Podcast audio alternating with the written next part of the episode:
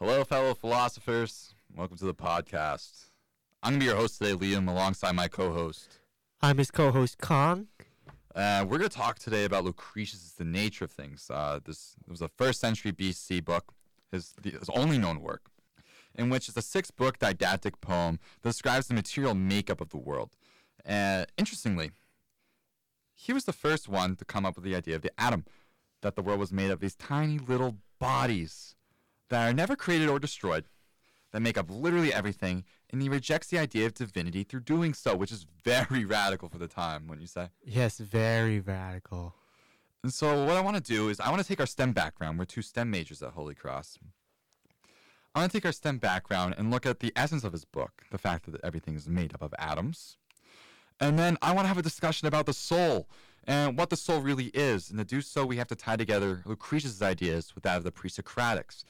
Now, the pre Socratics were 5th and 6th century BC Greek philosophers that were the first to use this kind of rational inference to describe natural phenomena, just like Lucretius is doing. Lucretius is able to make an observation and say, this is how the world works. So let's just first take our, our STEM knowledge to show how amazing Lucretius is as a person. Uh, so you and I both know that the world is made up of atoms, right? Yep. Accurate. And through like the first thing, if I was to go back to any science class, the first thing I remember is one, the mitochondria is the powerhouse of the cell, and two, the law of conservation of mass that matter is neither created nor destroyed. And here Lucretius is saying at the very beginning of his book that quote, nature does not render anything to naught. And two, all things decompose back to the elemental particles from which they rose. This is the first century, and Lucretius is saying matter is neither created nor destroyed. Nature doesn't bring anything to nothing, and that all things decompose back to what they came from, so that there's this like single origin point that everything's made up of these of something, of this little thing that can't go away. It can't be created or destroyed. Now, keep in mind, the law of conservation of mass wasn't a scientific postulate until 1789, which it formally was introduced into the scientific community, stating that despite chemical reactions and physical transformations, uh, mass is conserved that can't be created or destroyed. And so Lucretius here is making an observation about the world. And he's saying, well, look, everything's made up of these little atoms, these little things. So now he's saying that nature consists of two different things matter and void. And so I want to take you to a passage here, Kong, in which Lucretius, way before the 18th, 19th century, proves the existence of atoms through his physical observations. So let me let me take give you a reading from Book Two, The Dance of Atoms. Pouring forth the brilliance of its beams into the gloom, and you'll see myriads of motes all moving many ways throughout the void, and intermingling in the golden rays as if an everlasting struggle, battling in troops, ceaselessly separating and regathering in groups. From this, you can imagine all the motions that take place among the atoms that are tossed about in empty space. What's amazing about this? So, imagine Lucretius looking through a window pane. And what do you usually see when you're looking through a window and light's coming through? You see these little You usually see dust particles in the in the rays of the sunlight. Yeah, so he says, look, there's, there's a bunch of myriads of motes all moving many different ways. And he uses this to say, well, this has to be what atoms are like in this empty space. Amazingly enough, a, a botanist named Robert Brown in 1827 discovered this phenomenon by looking through a microscope at pollen. And Albert Einstein actually used this postulate in order to prove the existence of atoms. And here, Lucretius, in the first century BC, is saying, well, look at this. This is why atoms exist. And he was able to decipher that there are matter and void, and that that makes up everything. So now that we've established his credibility, right? What were a lot of pre-Socratic thinkers thinking in the day? What what was the world really made up of? What did they think it was made up of? So the the pre-Socratic thinkers thought that the world was made up of four different elements. The the four different elements were comprised of the earth, fire, wind, and water, right? Um, and so they they thought that these four different elements made up everything else. Literally everything. And there's this one quote in which Lucretius uh, basically refutes what what they they think because um, the quote kind of questions into the the reality of what the pre-Socratics know. Um, the quote says, "And everything dissolved back t- to these elements once more. Why are they called the elements of things? Why not consider things their elements?" and so basically, what this quote is trying to say is that what what makes up all the different elements, and why are these elements?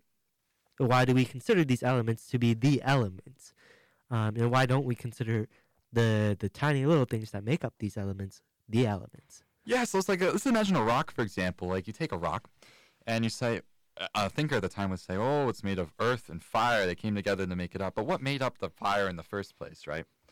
And so, what I want to do, Kong, I want to take these four elements and how he refutes it, and say, what is the soul exactly? Because the soul has to be made up of something, right? The soul has to it has to be made up of something, and so let's look at some what the pre-Socratics were saying before we look at what Lucretius says.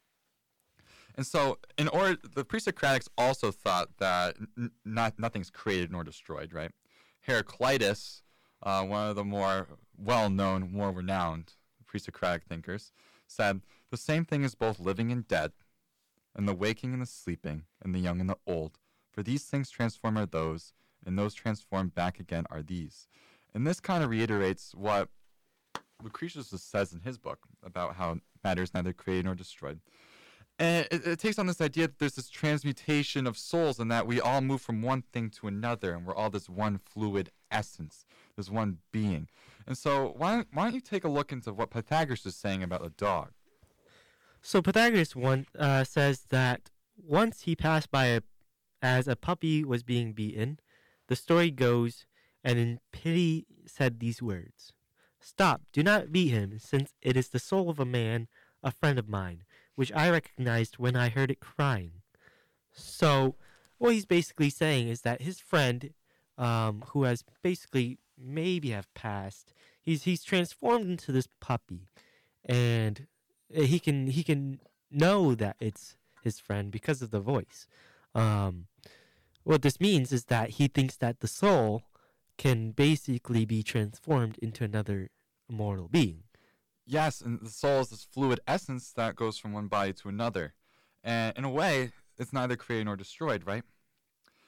But what Lucretius says in one of his books is that the soul is actually this very mortal essence, and that when we die, the soul dies with us, which completely refutes what the pre-Socratics are saying. I mean, if we were if we were to die, we wouldn't be able to go into the body of dog, for example, we wouldn't be able to hear that that cry.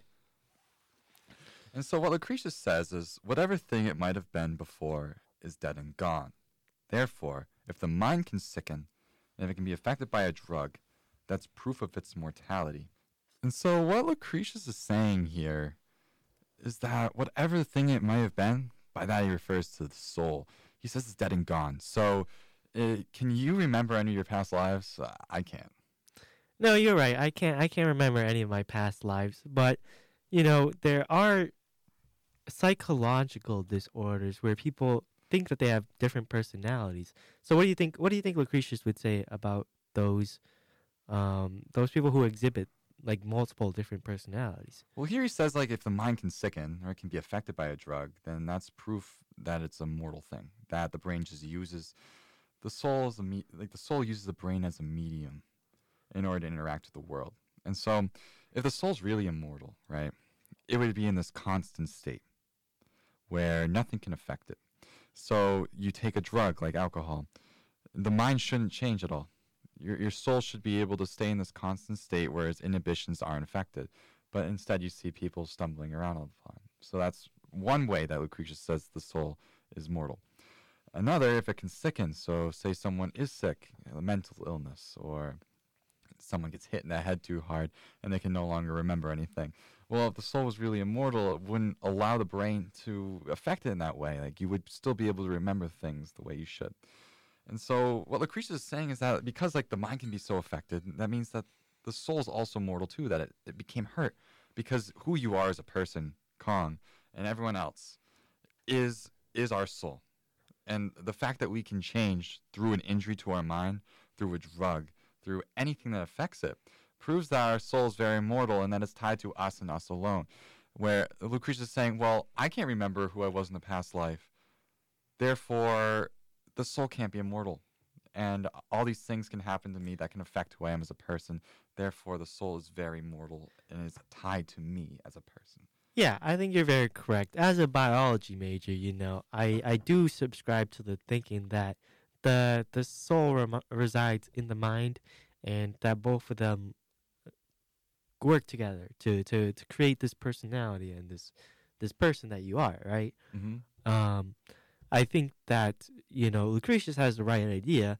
Uh, so how do you think that his theories on atoms would Would tie into all would this? tie into all this? Well, obviously, if everything's made up of atoms, then our very soul would have to be made up of atoms, right? But what's not to say, even though he rejects the fact that there are four elements, what's not to say that the soul has its own essence to it as well? You know, we see a lot of thinkers in the past thought that souls would transmute, the pre-Socratics especially. We read in a lot of our ancient Greek mythology, like Homer's The Iliad, written way before this, that heroes thought that they had their ancestors inside of them, that they were very much their ancestors, that the soul was passed down. Was not to say that the soul has its own special essence to it as well, and that it might be this this element. So we have atoms, and then like what makes up the soul, because we can't see, we can't see the air, we can't, we can't, we can't see the smells, and sure they're all made up of atoms. But what's not to say that the soul might not have something too? That's a very very interesting argument. as someone who studies science and you begin to understand the world more and more, you realize how much you actually don't know. And so the more I study it, the more I'm starting to think that maybe something else does exist, that something is there, and that there could be this soul essence that exists and that it's just shutting off when it enters our body, and that we are transmuted. The soul is transmuted from body to body. But we can never know. Yeah, you're right. You're right. I don't think we can ever know. And even being science majors, right? We we we still have a lot to figure out. Oh, so, So- much. I I think it it would be absolutely wonderful if we could bring back Lucretius and and just you know interview him on what he would think of. Yeah, everything with, that we know today, modern right? science. I think he'd be pretty egotistical because he found a lot of stuff that came actually turned out to be true. Well, we we just through our talk, we went through the fact that Lucretius was very credible. You know, he discovered a lot about science way before his time. Yeah, he's he He- he came up with some brilliant ideas. You know, he deduced that nature consists of two things: matter and the void. The universe is infinite. He rejects divinity, and we're able to take what the pre-Socratics said about the soul and what Lucretius is saying about the soul, and have a dialogue about what the soul really is. And so, we want to thank you for your time and listening to our podcast. My name is Liam, And my name is Kong. and we will be back again with other philosophy topics in the future. Thank you.